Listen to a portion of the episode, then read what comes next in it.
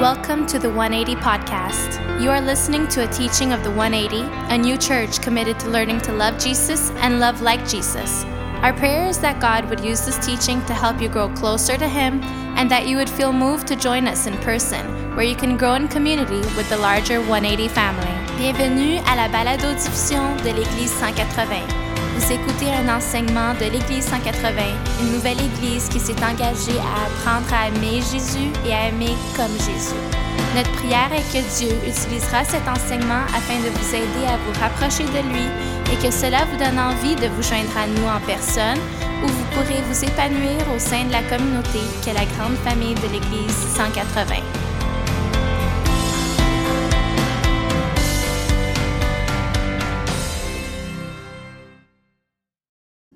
Hey, thanks everyone for singing. We usually like to thank our worship team and, and our, our some of you were serving at the nine o'clock service and you're here in this service. So this morning we're not clapping for any of them. Uh, we're, we're not here to uh, celebrate just ourselves, and I know we want to be grateful, but we want to just remind you that all of us are doing this because we love Jesus. And because we're learning that to worship Him is to give of ourselves to Him in a way that would be sacrificial. And so maybe that's a new idea.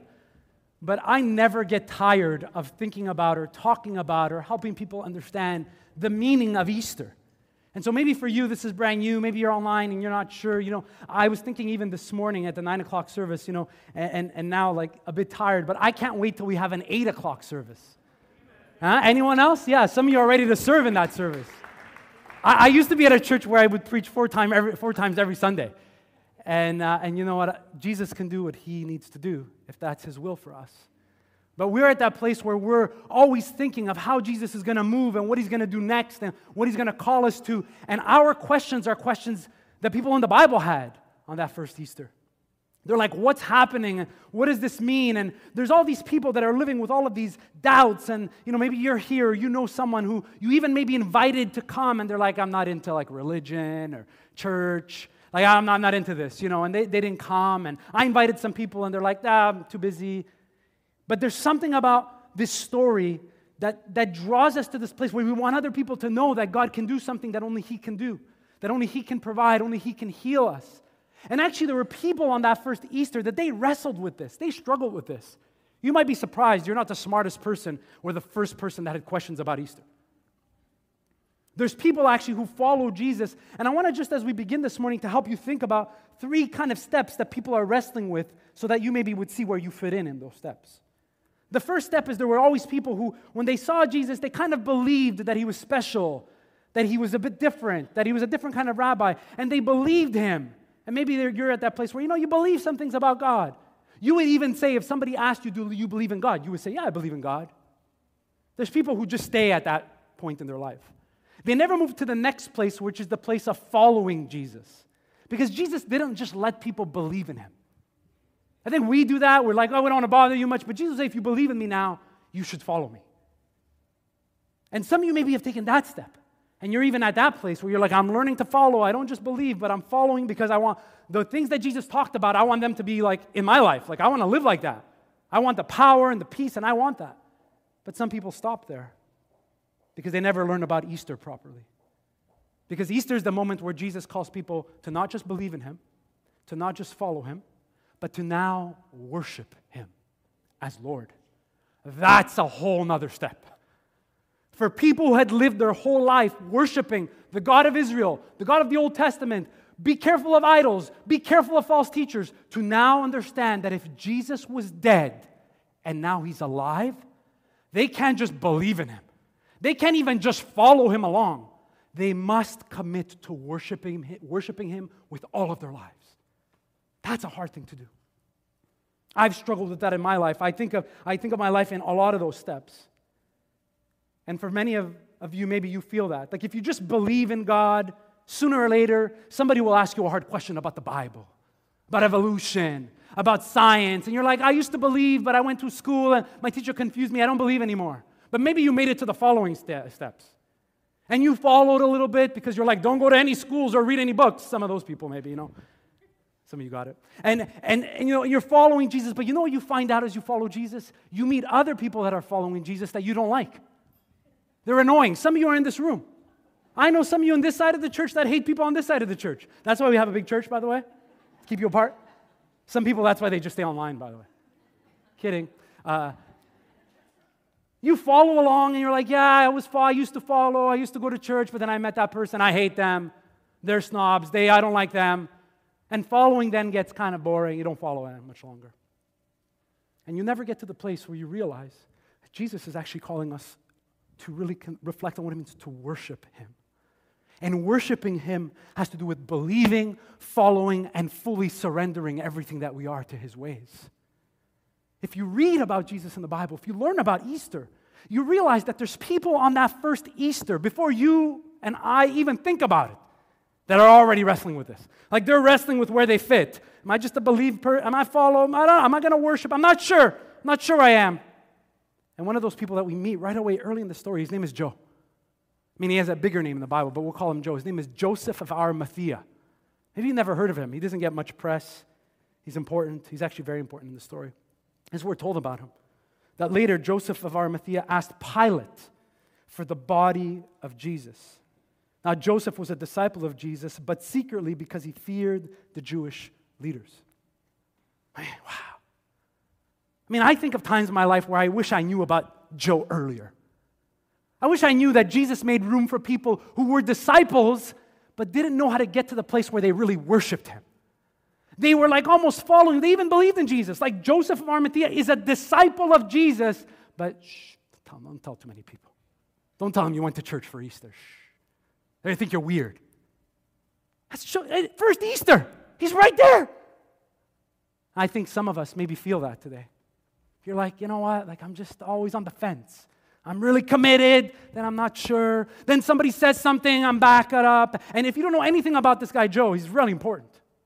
He's a leader in one of the most connected groups in the Bible, super connected, networks. It's a group called the Sanhedrin. You probably never heard that word. It's like Jireh. You know, it's like, what is that? It's like the highest group of Jewish leaders and teachers that decide what happens in the temple. And some of them were probably in charge as they got Jesus crucified on the cross. Joseph of Arimathea is connected with those kinds of people. He's also very wealthy. It's rare we meet people in the Bible who are really rich and they're following Jesus. And on that first Easter, he gets to this moment, and I think it's a special moment that moves you from just believing or just following and understanding this is more to the story. He says, I'm tired of this being a secret. Forget the Jews, I'm going all the way to the top to the Romans. Where's Pilate? I want the body of Jesus. I want people to know. You could tell anybody. Yes, I followed him. Yes, I knew his teachings. Maybe Joseph of Arimathea got to this place, like we're not sure, but maybe he got to this place where he's shocked that the people that he knew could stoop so low that they would kill Jesus. Like he probably heard people talking about Jesus. Like the religious leaders, some of his friends, that they would conspire and lie and have Jesus crucified. Maybe for, for Joseph of Arimathea, the pain and the anger of everything that has to do with Good Friday just hit, hit the, the final mark. And he's like, I'm done. I'm done with that. I'm, I want people to know, and I want the body of Jesus. And he does something beautiful in the story. He gets his friend Nicodemus, who's also a religious leader.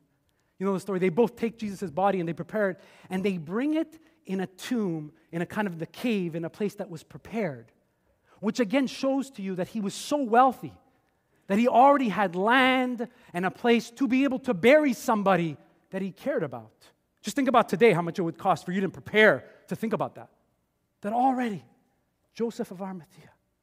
It's like, I'm tired of pretending. I'm tired of just being like believing. I'm not sure, like, this is it. This Jesus, like, he changed everything. They killed him? Maybe you're realizing that this Easter, you're feeling inside that God is saying to you, it's time to just stop just pretending. Maybe God's bringing you to a place where your pain or your suffering or your anger is meant to move you to a place where you finally tell other people Jesus means more to you than they even know. You want them to know. But at the same time, we're reminded that for some people, they're still not sure. They're struggling.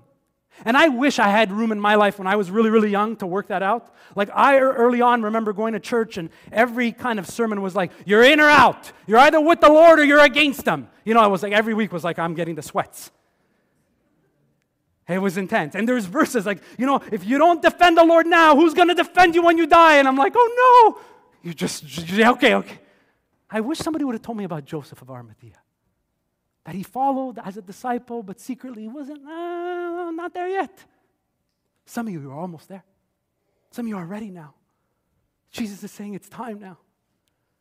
If you read the story of Easter in the Bible, especially in John's Gospel, we meet these people that look like us, they have questions like us.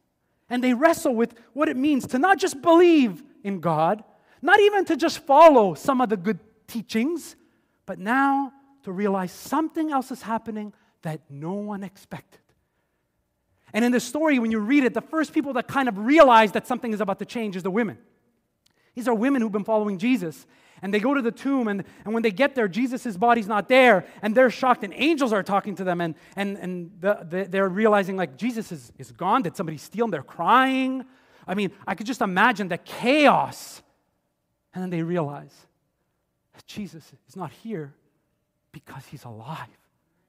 And they, they realize if this is true, they're going to run and go tell the disciples. They're, they're going to just go and, and tell them, like, things are, changing. like, what Jesus told us, I think, is really happening. Like, this is a big deal. And, and if you read John's gospel, he does something that you often see in movies. How many of you are movie buffs? You love movies or you watch movies with people and you can't stop talking? Oh, this movie's from season one, or this was episode three, had that. You see that? They drive you crazy and you, you unfriend those people very fast. But movie buffs know this that in the 1960s, movie directors started to do something in movies that they would show a little clip of a movie at the end of the credits of the movie so that people would stick around in the movie theater. You ever watched that movie with some people and you're like, okay, I'm usually the first one out. I'm like, let's get out of here. Too many people, popcorn everywhere. I'm out of here. And some people are like, they're just sitting there still with the glasses. It's gonna, I'm like, I look and I'm like, okay, this is a big deal. Okay, maybe there's something I'm missing in this movie. It's like a scene to tell you that the movie you thought was done is not done yet. And it's not done yet, and there's another part to the movie that you didn't even know about is coming. My favorite movie for this is the Buzz Lightyear movie. Any of you watch Lightyear? None of you, huh? Some clap. You don't clap for Jesus, but you're amen, amen. But get out of here. I'm kidding. We love you. Okay. You say Pixar, and people are like, I worship them. All right. This is a great movie. I watch it with my kids. And, and at the end of this movie is this famous scene. Anyone know the villain in this movie? Starts with a Z. Zurg.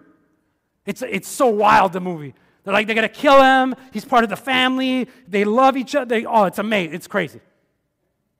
And then at the end, Zurg dies. He's killed. And it goes through the credits. And you're all happy and you're hugging your kids. And it's a good, good message. Teamwork and then you stick around. And the eyes of Zurg, when the movie ends, are dark because he's dead. But if you stay just a while longer, they light up. And every kid in the room is like, oh my goodness, there's season, there's another movie. And all the parents are thinking of the money. They're gonna, they're gonna kill us. This movie, I'm gonna have to buy the doll. I'm gonna have to wear the suit for Halloween. It's a disaster. Movie, moviegoers, they know this. John's gospel talks about Easter like this just when you're done, just when you think it's, to wrap it up.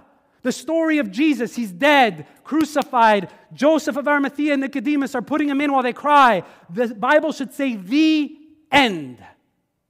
Christianity, the story of Jesus, the rabbi, should have ended in three hours. Should have been over. But something happens. Something starts to happen that there's something strange that somehow people are still talking about Jesus like he's alive. This is great. It can't be. And I think about all the documentaries and all the things you watch at this time of year. Maybe you know this. Like you, are gripped by what did Jesus look like? Where did he live? And I see these all the time right around this time of year. You think about all the questions people have. I want to tell you something really, really honest. If I ever make a documentary about Easter, it's going to be about a question that nobody's asking. And I'm going to tell you what that is.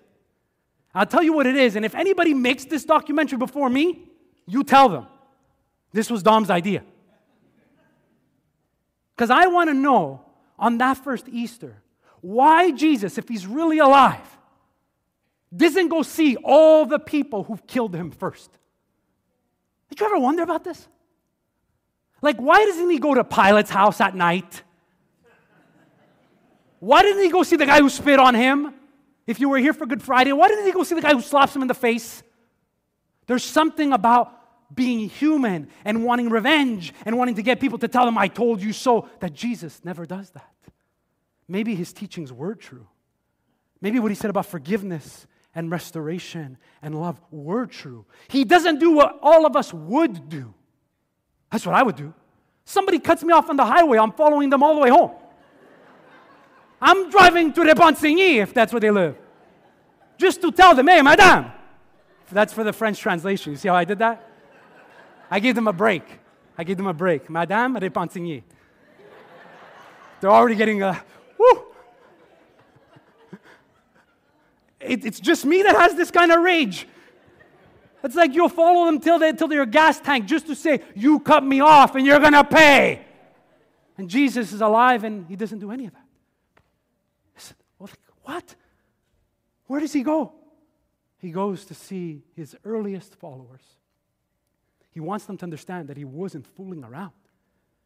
It's not about revenge. It's not about winning a battle. It's not about winning debates. It's not even about believing. It's about something else. So what we're told. On the evening of that first day of the week, when the disciples were together, with the door locked for the fear of the Jewish leaders, like Joseph, Jesus came and stood among them and said, Peace be with you. After he said this, he showed them his hands and side. The disciples were overjoyed when they saw the Lord. Again, everyone say again. Again, Jesus said, Peace be with you. As the Father has sent me, I am sending you. This is one of the most profound moments in the story. Like they already know and they already sense that something is up, but they're not ready yet. They're still hiding. The women are gangbusters. The men, I don't know, girls, tone it down. And they're there, and Jesus shows up. He's like, guys, it's me. You have questions? Look, touch. See. I, I mean, at one point, some of you know the story that he even tells Thomas, like, hey, don't touch me yet. Easy. this moment where Jesus says, if you really understand what's about to happen next, I have a peace for you. And he says, Peace be with you. But he has to say it twice to them. It's almost like when we meet Jesus in the Gospel of John, he's coming to us again and again and again to remind us of how loving he is. For some of you, this is your again moment. Jesus is coming again to remind you that believing won't be enough, following might not be enough either. Worship is what is required, full surrender. And he comes again and he says to them, Not only am I here, I'm alive, but I have some work for you. I'm about to send you the way the Father sent me. I'll be like, What, what are you talking about? This is so important because we hear the word peace used all the time. I hear peace, uh, you know, uh, oh, think of our kids when they were really, really young. You know, all I want is some peace and quiet. Any parent knows that, just peace and quiet. If you're older, peace is retirement. Oh, when I'm retired, oh, I'm going to have be at peace. Peace is for, I got to be centered. You know, people, they go to the spa, if I just need some peace. Or I love the people every time they're at the beach, they're taking pictures of their feet in the water at the same time. You know those people? Some of you are here, stop it. It's nonsense. Yeah, it's like, my wife, if you heard that, hon, it's for you. So, it's peace. Oh, when I'm at the ocean, it's a peace. We use the word peace for everything meditation, spa, relax. The Bible, that word peace has no category. Nobody thinks of the word peace like that in the Bible. The word peace that Jesus offers his disciples as we think about the resurrection is a peace that's about to prepare them for the purposes of God. It's a peace that they only really experience as they're being sent the way the Father sent him. I meet so many people. They want the peace of God without the purposes of God. Let me just tell you right now, if you want notes for this Easter, many of you will never experience the peace of God. You will have a feeling that it's, uh, it was peaceful. Even Jonah had that feeling when he was disobedient. But it will never be the peace that moves you out of your comfort zone until you're fed up of your purposes for your life. Remember that this Easter. And Jesus will say to me and to you, I had all of this peace that you could experience if you trusted in my purposes. But you never went where I called you to go. You never were sent the way I called you to go. Because you just wanted the feeling of peace. That's not what Jesus offers us. And the disciples are wrestling with a lot of things. I hope that you read the story. If you don't have a Bible, we'd love to give you one. That remember, for John, it's like he's alive, it's kind of ends, and there's more happening. There's things that are going to happen now. And the disciples do that the next chapter, something nobody expects. They go back to their old job. So we're told. Afterward, Jesus appeared when? Jesus appeared again to his disciples. I'm going out to fish, said Peter, told them. And they said, We'll go with you. So they went out, got into the boat, but that night they caught nothing. You ever have like a bad day at work? It's like you work so hard. These disciples have followed Jesus. They've been with him and they realize listen, even if he's alive and his peace is available, we're not sure what that means for us. We got to make some money.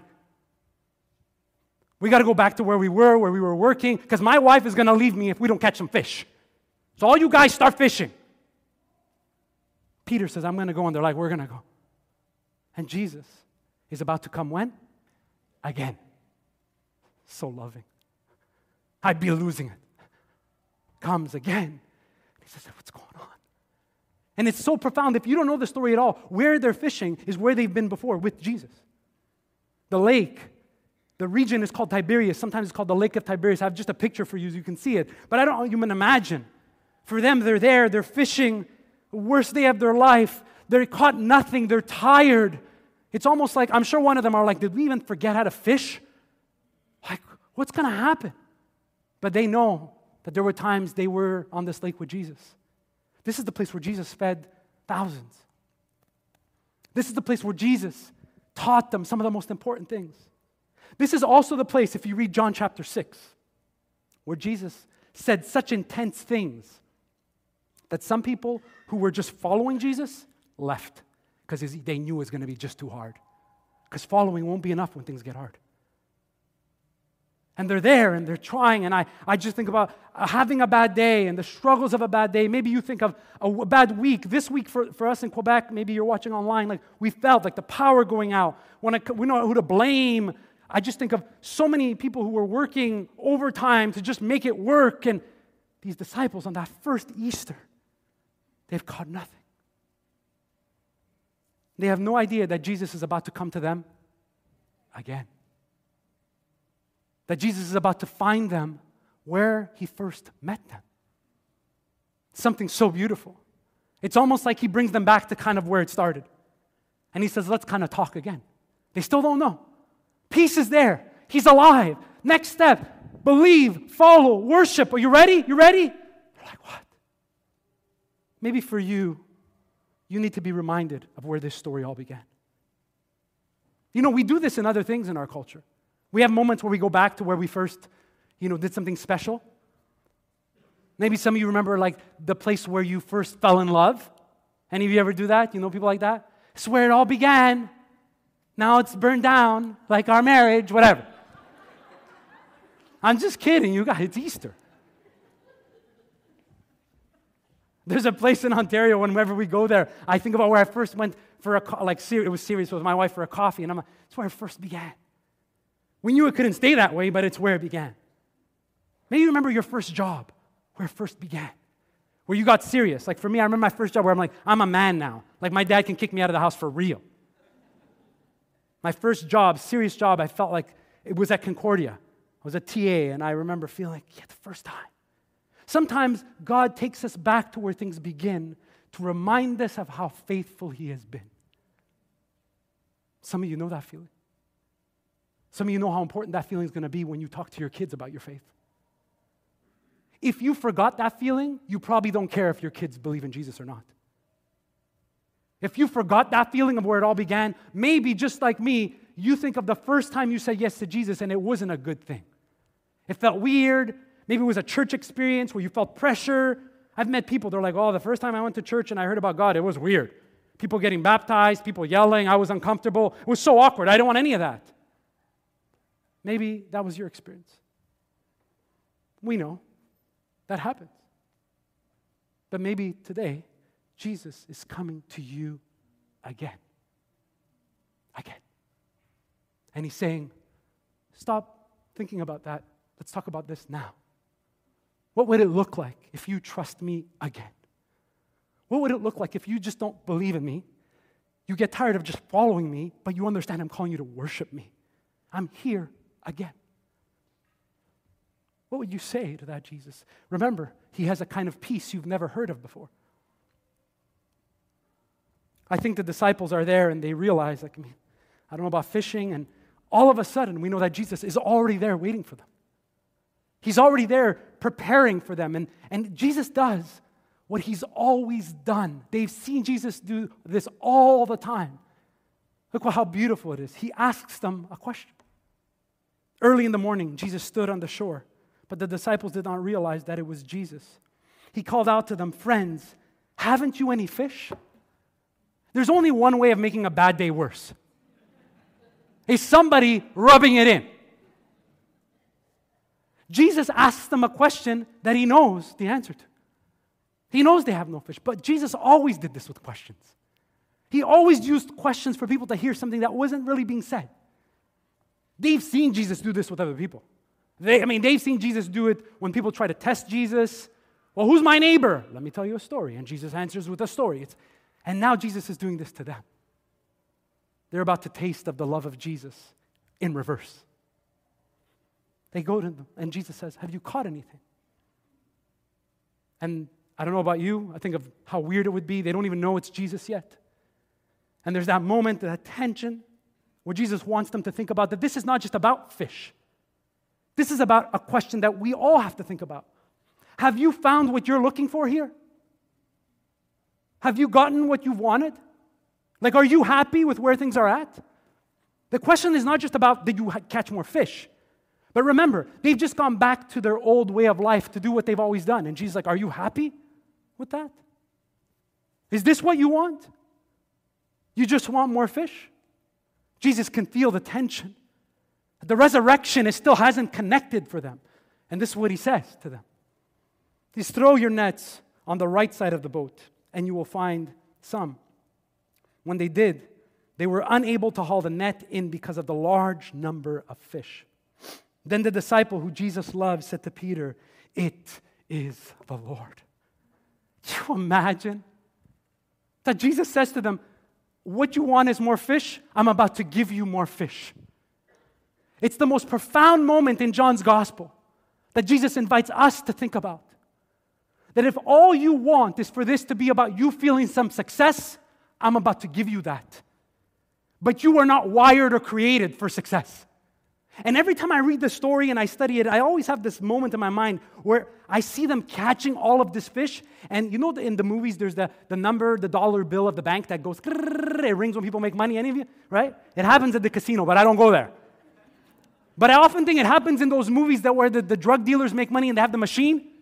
They put the money in. Yeah, on Easter.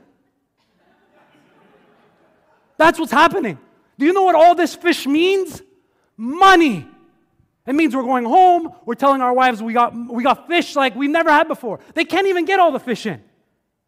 And Jesus is about to say, Is this all you want? All you want is to be more successful at what you've always done? When I've called you to be sent into the world and to experience the greatness of God, you're just asking for some more fish? They almost didn't even ask for it. They're like, it's all there, and now they have to decide. You have to decide.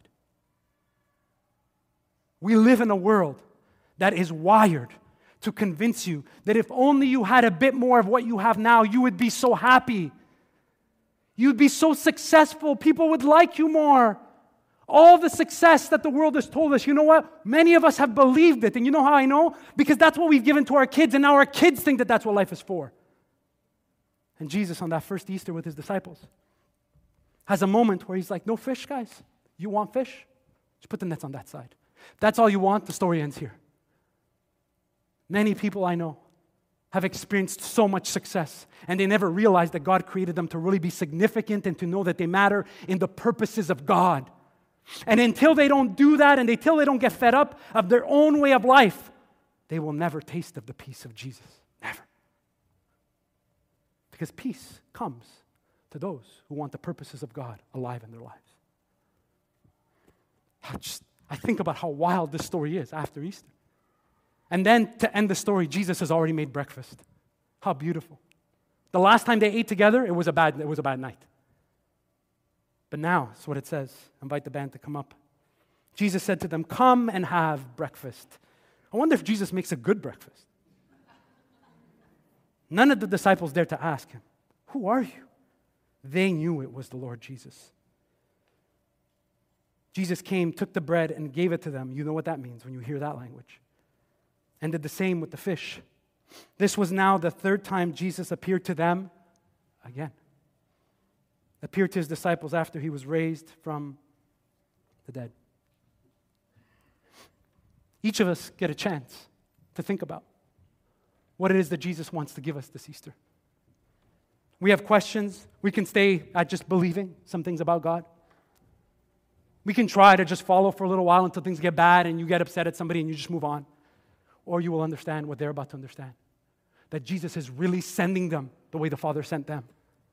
We have ruined so much of the Easter story by telling people that Easter is about where you go when you die. Where the Bible tells us that Easter is about what you worship and where you will go with your life when you're alive.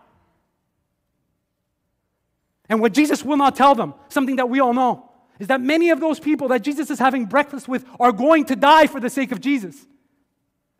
As they go and they are sent, in the pain of suffering, they will have a peace that only comes because they've committed to the purposes of God. You know why Jesus doesn't tell them that they're going to die? Because it doesn't matter. Because Jesus is the death killer.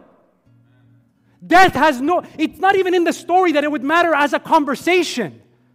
All that matters is that they would experience the peace as they step into the purposes of God. The way Jesus sent them, He's still sending us. But you have a choice. You could just believe for a little while, stick around, win some debates.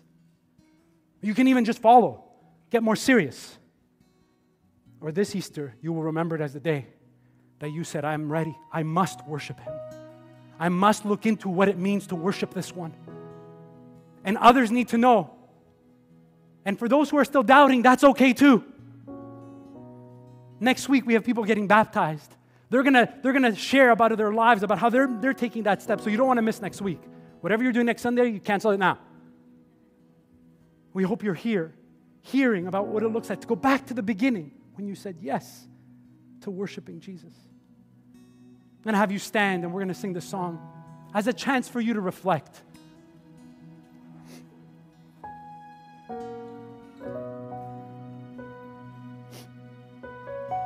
If you could be a fly on the wall at that breakfast, what do you think you'd hear them talk about?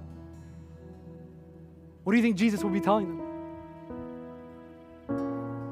How many of them are crying? A bunch of grown men crying at the camp thing? It's pretty sketch. Jesus is like, eat, eat. Shh. A peace is coming. I'm about to send you.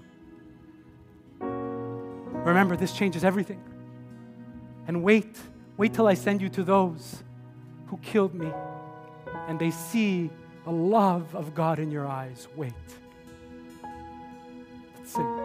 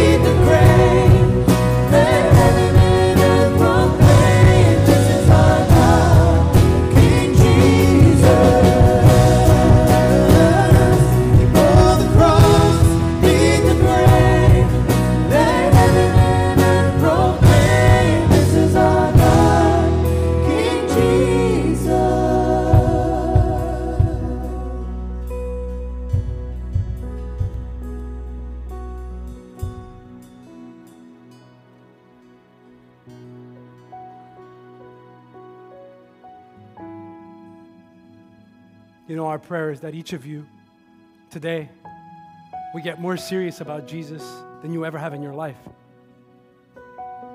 That you would realize that those who start to worship Jesus as Lord start to gather on the first day of the week, which will become Sunday. That's why every Sunday is Easter for us. Because the only way you get through the brokenness of this world, the only way you don't believe in the lie that success will make you happy if you just had more, is that you move from believing to following to worshiping. Worship protects you from the nonsense. Worship keeps your eyes on the purposes of God, not just your own. And there, the peace of God is found. Maybe for you this morning, maybe you're online and this is your again moment. Jesus has come again. It's clear again how much He loves you. That He has the strength that you need to leave here open to being transformed. Many people in your family are depending on it because things are maybe not as good as you thought they were. As I was preparing and praying, I came across this story of a man. His name is Sidney Holmes. His life is falling apart. He was sentenced to like 400 years in prison for robbery and different crimes. And as technology improved, some people were making a claim for his case to say maybe he didn't do anything, even though he kept saying he didn't do anything. He spent 34 years in prison for something that finally we realized he never did. Can you imagine? Think about the injustice, the anger, all the things you could say about the system, which are probably true, by the way. That reporters will find him after he's let out. And there's a profound moment where they ask him, What are you going to do next? And I know what I would do next. I would go to all the people who put me in jail, I'm going to visit them at night. That's what I would do. In my human sense, I would do that. This is what he says when they ask him. With the Christian faith I have, I can't have hate. You just have to keep moving. Can you imagine that Jesus is still doing this to people today? that he's still finding people that have every right to be vengeful and angry and upset and pretend they believe, pretend this is real. And he's saying, You worship me and look at the strength I have. The peace and the power and the healing that the world will not comprehend when you make my purposes your purposes. This is your again chance. Say yes to Jesus. He loves you and will walk with you no matter what you're going through. Let's pray before we go. Father, thank you for sending your one and only Son. Oh, how you love us.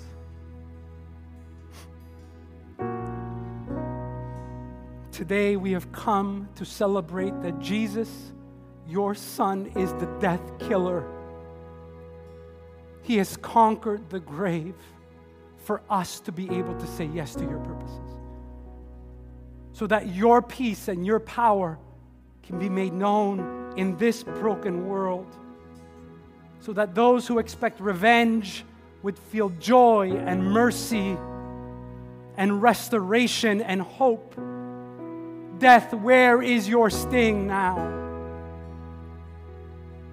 Jesus, because you're alive, we have committed with everything that we have to worship you. We will continue to call people to worship you. Today, I pray for those who are struggling with questions and doubts, who maybe need help to move from just believing or even just following, that you would help us to encourage them to say yes to you fully. As we leave here, May you help us to understand that you are sending us the way you sent your earliest followers so that others would understand your love and power. Jesus, we go in the power of the resurrection today. And it's in your name that we pray. And everyone said, Amen. Hey, we love you all. God bless. If you're visiting Hey, so grateful that you're here. Grab a Connect card. If you're online, please send us a note if we can help in any way. Happy Easter, everyone. See you soon.